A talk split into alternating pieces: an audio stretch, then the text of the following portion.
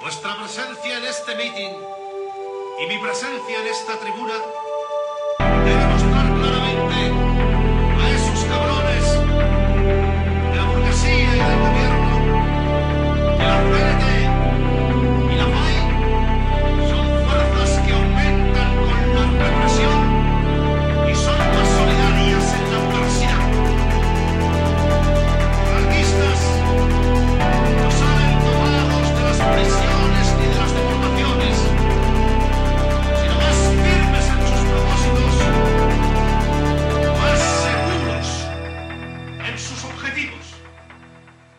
välkomna till anarkist.infos podcast.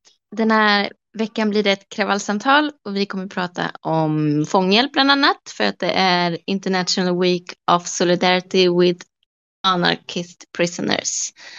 Och eh, idag så har jag med mig, eller vi är jag Luttra och Jag Alf.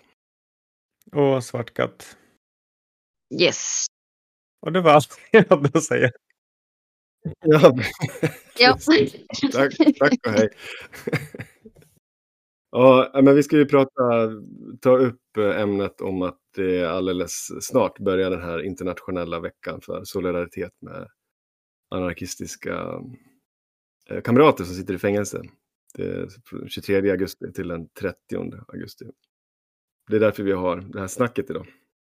Mm, jag har kommit på en lysande idé live här. Att vi först pratar om det praktiska som vi vet kommer hända. Liksom de sakerna som sker. Sen kan vi gå in lite på bakgrunden kanske. Vad, alltså historiken. Det finns lång historik med anarkistiska eh, grupper och individer som gör saker av den här typen så att säga. Och sen kanske prata lite löst själva vad vi har för erfarenheter eller tankar kring fångkamp. Lysande förslag. Då vaknade jag till plötsligt. Mm. Ja, Lite struktur på kravallen. Ja, men eh, ni hade lite koll på eh, den här fångveckan. Vad är det som händer? Vad finns det för eh, information? Precis. Eh, nej, men det finns lite, lite olika grejer, aktiviteter typ som kommer hända i Stockholm, vad jag förstår det som. Och det är väl bara att hålla utkik mellan de här specifika datumen, men jag vet att det bland annat kommer vara filmvisning på 44 Mm. Så det är bara till att hålla utkik så kommer det finnas aktiviteter och göra, typ skriva brev till olika fångar och sånt. Mm. Det är jätteviktigt och bra att göra, tycker jag. Ja, vi är några anarkistiska grupper som har liksom försökt att styra upp lite bra grejer. Mm. Nice. Mm, och det går rykten om att det kanske blir fler saker. Man får hålla utkik helt enkelt. Mm. Ja, precis. Och vill man vara med på något av det så är det bara att man hör av sig när man ser att det dyker upp någonting. Ja, men eh, vi pratade helt innan om eh, historiken kring det här. Just det här specifika den här veckan. Alf, du hade i alla fall koll på vad det var för någonting som eh, gjorde att just den här veckan valdes, eller? Ja, koll och koll, men den här veckan har ju uppmärksammats ett tag på det här sättet. Det, det finns ju, vi kommer lägga in info i, i poddavsnittet, så man kan ha länkar till liksom bra sidor där man kan läsa mer, men det härstammar ju från en grupp som styr upp det här varje år. Att så här, nu, har, nu är det den här veckan, vi, eh, man samlar massa information på den här hemsidan. Man kan trycka ut material från den här hemsidan. Det finns eh, affischer man kan trycka ut och sätta upp om man vill det. Det finns andra typer av information där. Och jag tror sedan 2014 någonting har det funnits varje årligen.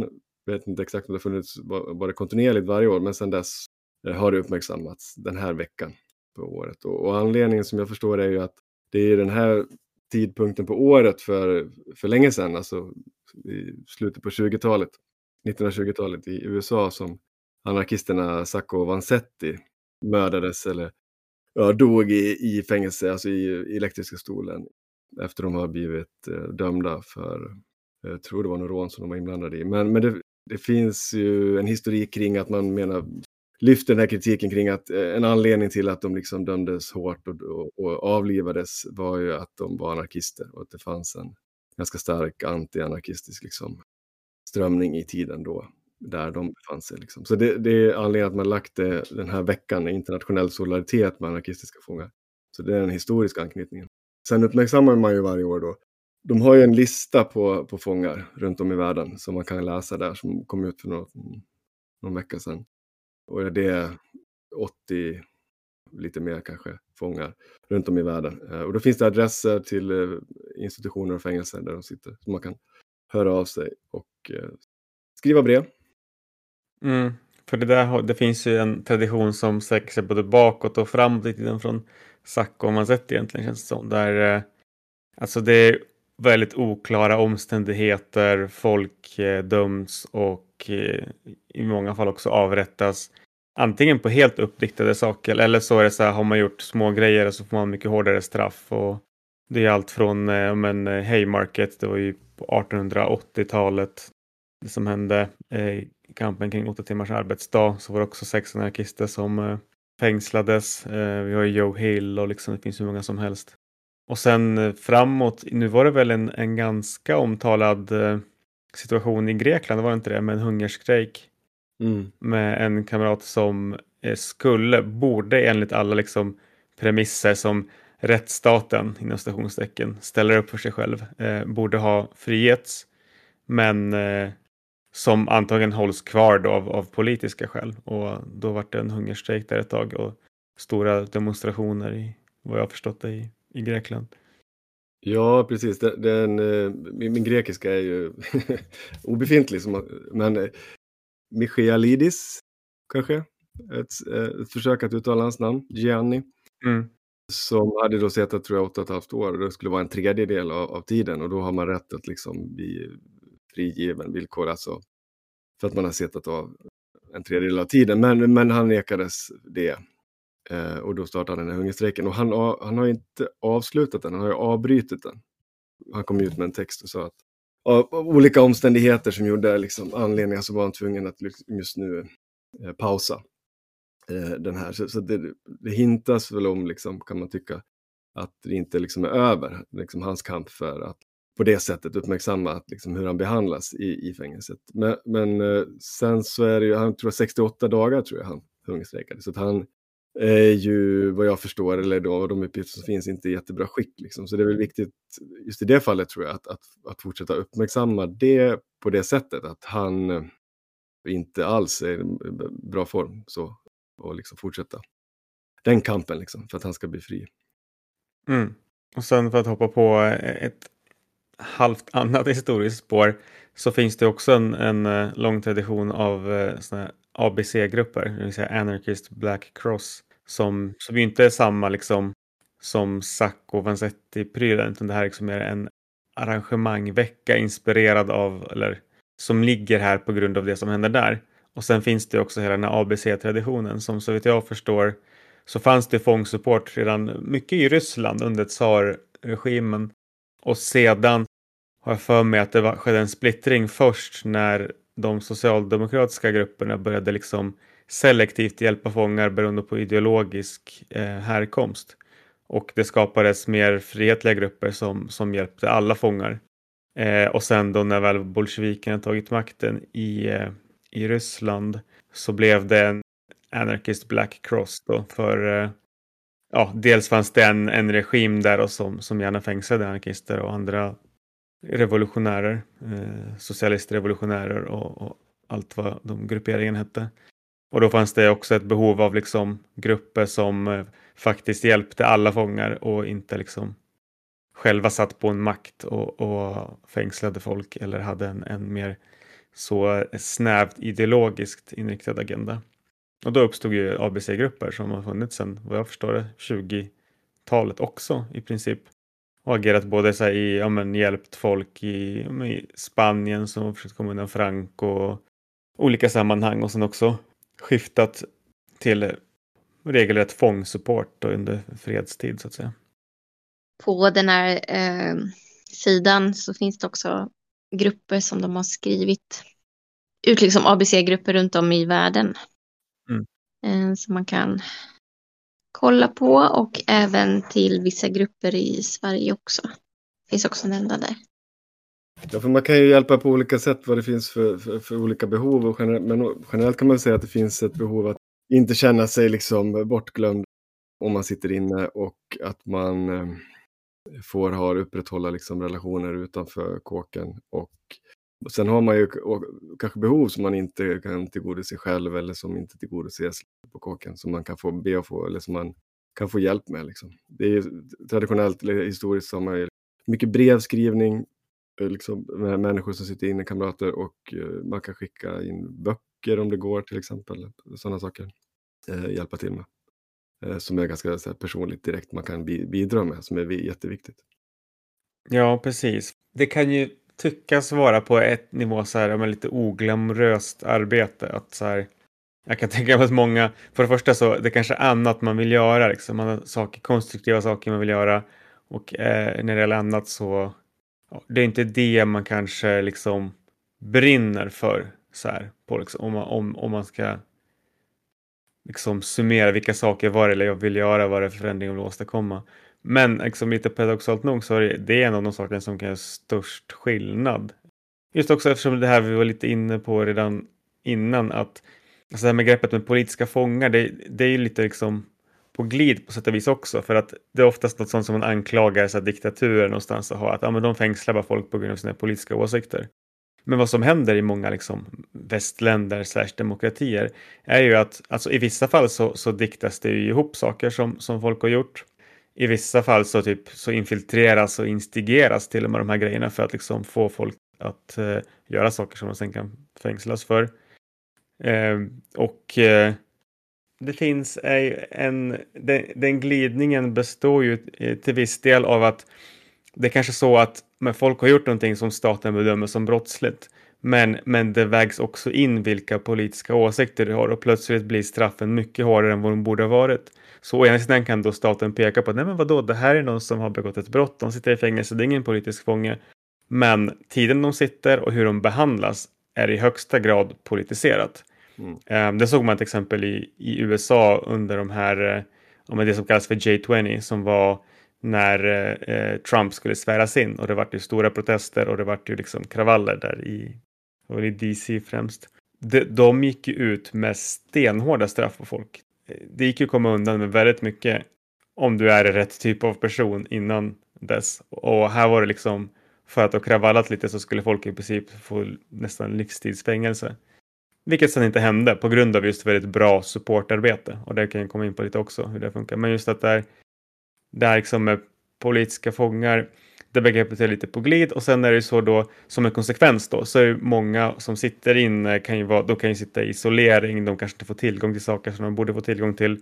Och det kan vara viktigt att ligga på både att kanske de, de instanserna känner att det är folk som faktiskt försöker hålla koll på vad som händer och att de som sitter inne känner att ja, men dels kan få tillgång till litteratur, till korrespondens med folk och lite liksom stimulering. För det, jag tror det är lätt att underskatta hur jäkla isolerande och psykologiskt tungt det kan vara att, att vara i en sån situation.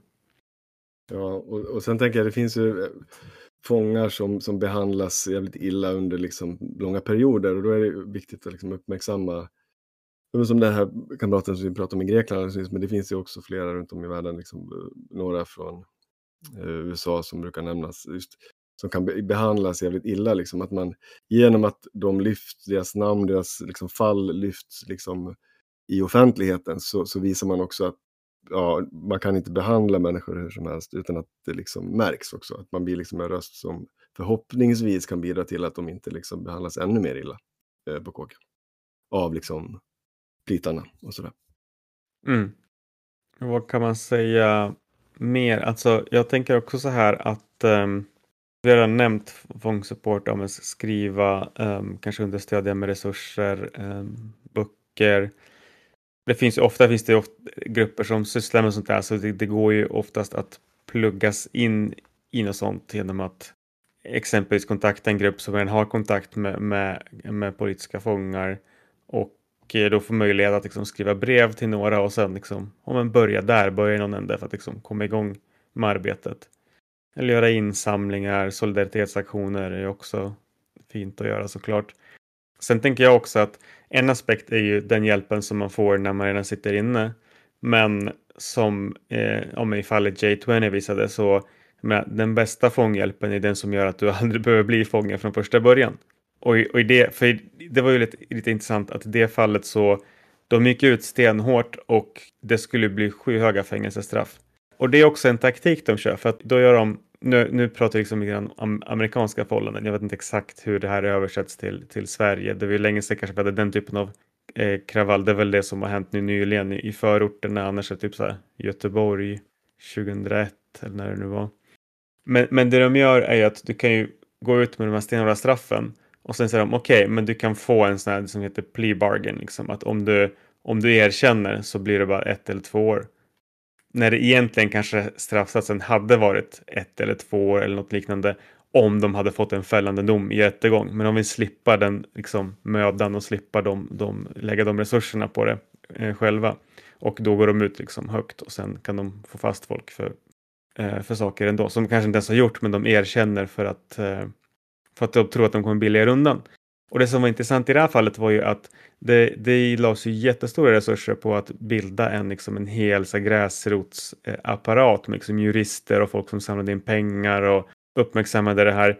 Så i princip ingen av dem som anklagades dömdes ju, förutom några få som ganska tidigt just gjorde sådana liksom plea bargains som fick liksom något år här och där. Men, men alla andra klarade sig undan, helt eller väldigt, väldigt lindrigt. Eh, så det, det säger en del om liksom att man kan göra mycket med organisering inför och sen då liksom om agerandet kring sådana saker. Att det är jävligt bra att bara vara tyst och vara, vara solidarisk med liksom dem på din sida. Mm. För det funkar oftast jävligt bra. Mm. Ja, men precis som du är inne på det, jag tänker att om man känner att man vill eh, göra någonting liknande sånt här för att hjälpa till, liksom, eh, skriva brev, så, så finns det grupper att ta kontakt med. Det är bara att söka på nätet så kommer ni hitta olika grupper. Och oftast eh, så har de ju de aktiva grupperna liksom offentliga arrangemang. Det kan vara brevskrivning eller annat sådär. Så, så det, det är bara att, att kolla runt så kommer man att hitta någon grupp och ta kontakt med dem och se vilka behov som finns. För jag tänker ju också att om man ska haka på det du pratade om nyss, Svartkatt, så finns det också ett efter. Precis. Eh, förhoppningsvis, liksom, när man kommer ut. Och, och vad, vad kan man behöva för hjälp? Vad vill man ha och vill man ha hjälp och vad behöver man? Liksom? Är det liksom praktiskt eller är det bara, eller bara är det socialt? Liksom? Så, mycket, så det finns ju också det att tänka på. Nej, verkligen. verkligen. Så man kan säga det som en tredelad grej. Det preventiva, liksom, att se till att hålla ihop, försöka ha en bra organisering när det händer något eller i bästa fall om man kan ha någon kontinuerlig liksom. Det finns ju alltid bra folk där ute som gör sånt. Sen är det mer eller mindre organiserat i olika faser och det går i, i vågor också. Sen liksom stöd under tiden folk sitter inne och så ja, när man kommer ut då, så kan det, då kan man allt från liksom behöva få tag på ett jobb och liksom komma tillbaka till en vardag eh, beroende på hur, hur länge man har suttit inne och så. Ja, och om vi ska kolla oss omkring lite här där vi då. Vad finns, alltså vad har vi, jag tänkte säga vad har vi i Sverige att erbjuda, men vad, vad finns här omkring oss? Vad har vi för fånghjälp här? Eller vad har vi för, eh, har vi för erfarenheter av fånghjälp här? Det finns ju ABC-grupper i Sverige. Yes. Som jag antar också pysslar med fånghjälp. Mm. Mm. Antar jag. Ni får liksom rätt, rätta mig om jag har fel. Och sen så har vi fånggruppen som också håller på med fånghjälp. Mm. Men om vi ska typ tänka på, eller det som Svartkatt sa, det sistnämnda, typ så här, efter man har suttit. Pysslar de också med de här grejerna eller är det någonting som man inte tänker på? Typ? Eller jag har nog inte reflekterat så mycket över det. Jo, men det har jag sett. Det, det, det kan väl också, alltså jag tänker att det kan ju vara väldigt behovs och liksom specifikt för olika personer. Mm. Om, om det finns ett uttalat behov. Och det har ju förekommit så att den här kamraten kommer ut och den behöver hjälp med det här. Mm. Kan vi samla, samla ihop det här för det, det går till det här ändamålet. Det har ju skett. Mm. Men med det sagt så kanske inte alla som muckar från kåken kanske har, har liksom, känner sig bekväm med att liksom uppmärksammas på det sättet. Men, men om det finns ett behov och det styrs upp, liksom organiseras så är det jättebra, tycker jag. Ja, det beror också på så mycket så här på sammanhanget i tid och plats. Eh, om jag tar en sån sak som Black Panthers i USA när de var som störst och starkast kanske. Det, men de hade ju sina frukostprogram som de kanske mest är kända för, eller ja, mest kända de kanske för för liksom marschera runt med, med vapen. vilket var liksom helt chockerande för, för liksom massamhället att svarta kunde göra på det sättet. Eh, men frukostprogrammen var kanske liksom deras starkaste kort som, som gjorde dem som farligast. Ja, att de, de såg till så att barnen i de svarta kvarteren hade mat och, och även de vuxna såklart. Där var du en gemenskap innan. Hamnade du i fängelse så kom du ut till en gemenskap också som kunde liksom Många av dem hade ju inte jobb förutom sin organisering med Svarta pantrarna.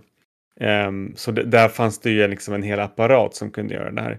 Sen vad som kan vara intressant att nämna i det fallet är att problemet där, vilket inte enbart beror på dem, det är ju också lite en, en reflektion av vilken nivå av repression som sattes in.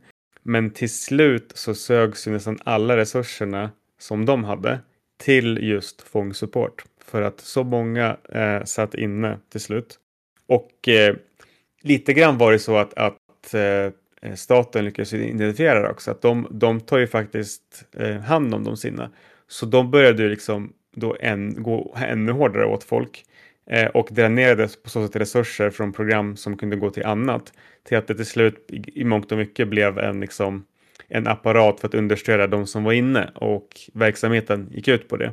Vilket i det fallet var ju en olycklig glidning liksom, att det bara blev så. Det var ju en, Eh, en följd av flera saker, men en av dem var ju repressionen helt klart som gjorde det. Så det finns ju liksom, men det, vart vill jag komma med det är att det, det jag börjar med var att ja, det beror ju lite på sammanhanget hur stora resurser man har att göra så här, liksom, stora saker för folk som kommer ut kanske. Eh, men sen också så finns det att Alltså du kan hamna i ett sånt olyckligt läge där det blir att du samlar bara in pengar till, eh, till att folk ska kunna om man har det drägligt när de sitter inne. Och sen kommer de ut, men sen så åker nya in och sådär. Och då, det blir lite av en ond cirkel. Eh, så man får ju fortfarande, det preventiva arbetet kanske är, är en grej där också. Man får ju väga och se hur ser repressionen ut, vad kan vi göra och hur gör vi så att vi inte hamnar i sådana fällor på något sätt eller sån liksom negativ feedback loop att all, all ens verksamhet blir kretsar kring det utan det här ska ju i den bästa världen så är det här en underkörande funktion till att man gör det man faktiskt ska, vill göra och det man vill liksom förändra i samhället så att säga. Ja, för det där, nu, nu är vi inne på någonting som är viktigt tänker jag och, och ja, men inte enkelt liksom. För jag tänker så här att om man som anarkist och som grupp vill liksom verka för, eller verka för liksom ett annat sätt att leva och så kommer man till en punkt när man liksom kommer i clinch med liksom lagen.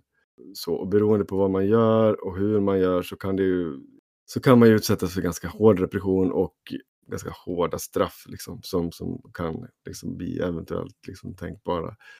Eh, och, och, jag menar det, syftet med de här, den här repressionen, med straffen, det är ju liksom att få folk att sluta, liksom, så här, hålla sig på mattan. Men om man liksom har en, liksom en, en vilja att skapa någonting annat bortom de här lagarna, då måste man ju ta sig förbi dem på något sätt.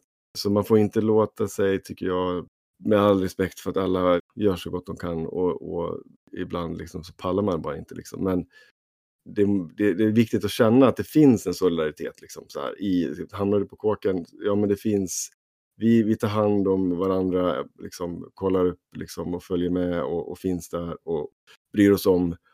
För att man inte som, i den bästa världen så kan det i alla fall bidra till att man inte liksom slutar kämpa. Mm. För det, för, för det jag anknyter anknytning till det du var inne på Svartkatt. För det är också det så här att det, det worst case scenario det är att alla slutar för att ja, men annars liksom, så bryter man lagen och då kan man hamna på kåken. Liksom.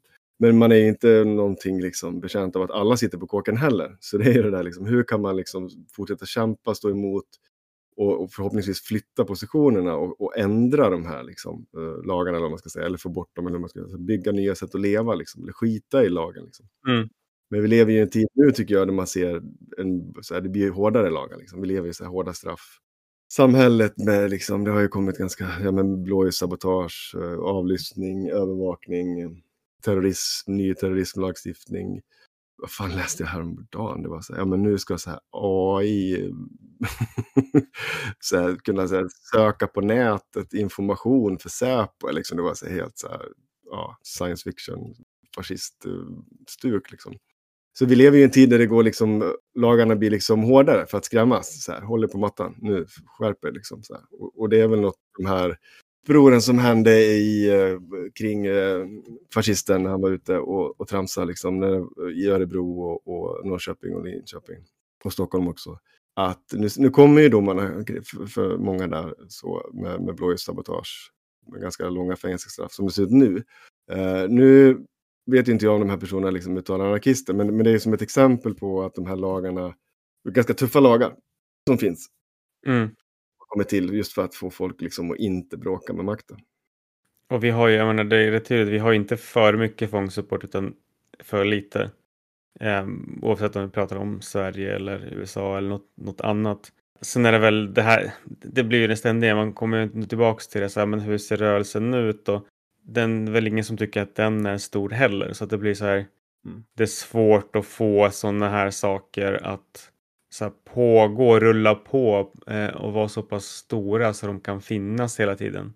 Eh, utan det är liksom mindre grupper som tappert kör på och sen blir det liksom lite större kraftsamlingar när det efter någon liksom efter att det har hänt någonting då så blir det liksom Ja. kampanjer och grejer och det så måste det vara i viss utsträckning eh, och jag har inga svar på hur man kan göra mer av det men jag tror just att det är rätt som du säger där att repressionen ser ut att öka och eh, då måste man ändå ställa sig de här frågorna.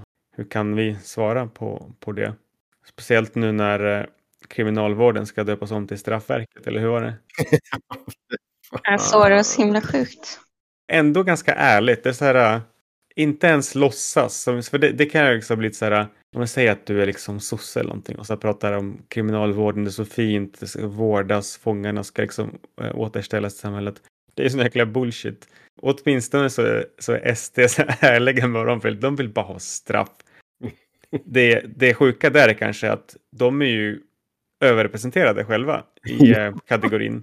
Så jag vet inte om det är någon sån här självspäkelse eller vad det är frågan om. Ja. De vill vara straffverket, Mm. tror jag. Nej, men jag har lyssnat mycket på vad ni har sagt. Ni har så himla mycket att säga och bra saker att säga. Men jag tycker väl också att det kanske inte finns en enkel lösning på, på det här med fånghjälp, men kanske att alla kanske bör kanske bli mer aktiva eller skaffa sig mer info om det ämnet, typ. Mm.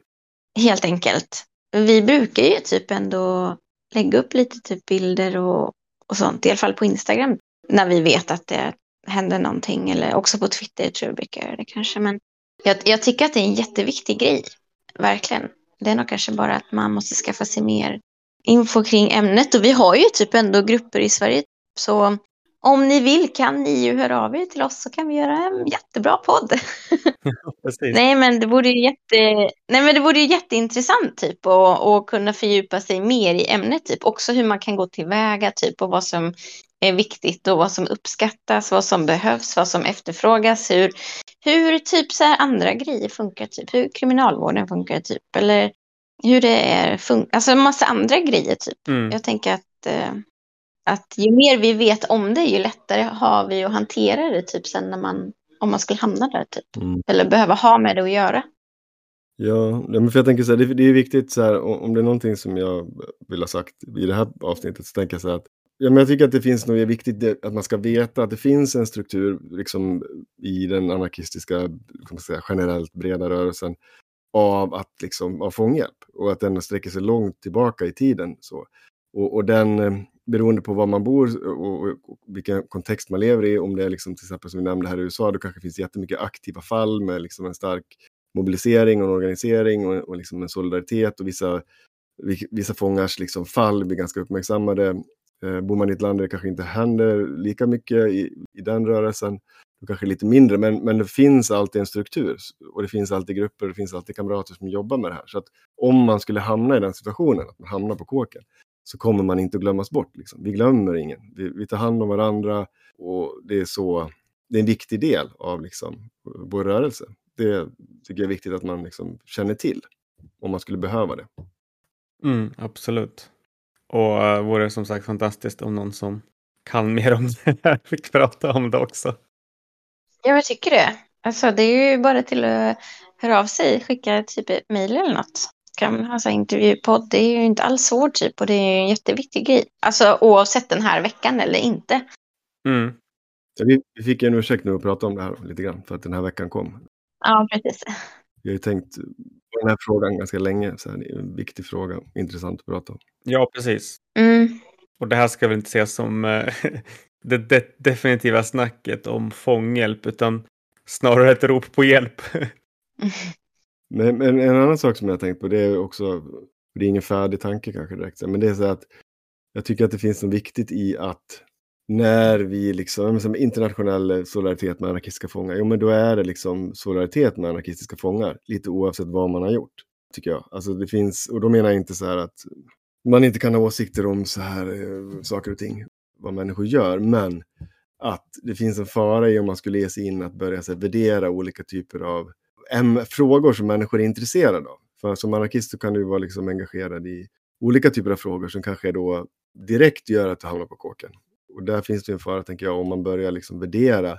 Ja, men är, du är du anarkist och engagerad i den här frågan, ja, men då, då kommer vi inte hjälpa dig. Utan det är bara de andra frågorna. Mm. Jo, men precis. Jag menar, det är klart om så här. Man, man drar alltid linjer och Så här, Okej, okay, apropå den här HBO-serien nu, liksom, The Anarchist. Så här. Om jag tänker att en sån där Jeppe går och typ så här, jag vet inte, skattefiffla med bitcoins eller någonting. Och sen mot all förmodan åker fast. Så här. Och sen bara hjälp, jag vill ha hjälp från ABC-grupperna. Då är det så här, det här har ingenting med någonting att göra. Så att det är liksom, man kan ändå hamna, man kan ändå ibland göra en så här liksom, avgränsning. Att så här, det finns saker som definitivt, definitivt hamnar utanför vad som, är, vad som ens har med det här att göra. Mm. Men i övrigt så har jag helt rätt där och det tror jag så har det varit historiskt också. Jag vill minnas att det var så med liksom, ryska ABC att en del som var inblandade där, det där i de projekten var ju jag vet några i alla fall som var från den liksom väldigt så här, organiserade anarkokommunistiska rörelsen som hade och syndikalistiska rörelsen som hade vissa idéer om hur saker skulle vara. Och de var så här på en personlig nivå var de så här inte alls överens med deras så här insurrektionella typer Mm. och alltså slet hår och tog sig för pannan för vad folk gjorde i vissa i viss utsträckning. Jag säger inte att de hade rätt, men, men det var deras eh, syn på det. Men de var benhårda på att de skulle hjälpa alla. Mm. Eh, att man gjorde inga sådana värderingar på det sättet. Det var ju så också som vi nämnde förut. Det bör, den första splittringen var ju i just att vissa grupper började gå på så här, ideologiska saker. Att, så, här, och det kanske inte var så mycket vad du gjorde utan vem du var. Vilket också är så här. Eller vad du, vad du skrev under på för liksom grupperingsvärderingar helt och hållet. Ja, men har vi, har vi, vi har uppmärksammat den här veckan. Det är 23 till den 30 augusti. Veckan är uppmärksammad. Precis, och då kan man då, om man eh, gör saker, sätter upp affischer på stan eller så kan man och ta kort av det så kan man skicka in bilder och material till den här eh, gruppen på ja, International Solidarity Week eh, som man kan hitta på nätet. Så kan man se mer. Man kan skriva till dem om man har material som man vill skicka till dem. Om det är någonting som man har gjort under den här veckan som man vill uppmärksamma. Ja, jag tror de uppmanar att man skulle göra det. Så det är väl nice. Ja. Om man kan göra det. Sen eh, bor man i Stockholm kan man ju bara hålla utkik. Mm. Eh, vad som kommer finnas på agendan typ. Mm. Om det är någon grupp som håller på med det här så får ni också jättegärna höra av er till oss. Vi kan göra någonting coolt tillsammans. Mm, det vore grymt. Prata om det här. Lära oss mer. Lär oss. Mm. Ja men faktiskt. Nej men eh, kolla upp typ allt som har med den här veckan att göra. Det finns eh, grejer man kan göra typ hela tiden och, eh, och fortsätta med fånghjälp även när den här veckan är slut. Det är väl bra. Mm. Det är väl en bra avslutning på det här samtalet. Ja. Då eh, har vi kravallat klart kanske för, för den här gången. Mm. Kort och koncist. Eller ja, koncist det vet jag tusan, men kort. ja men uh, har det gått så hörs vi framöver. Det gör vi. Hej då allihopa. Vuestra presencia en este meeting y mi presencia en esta tribuna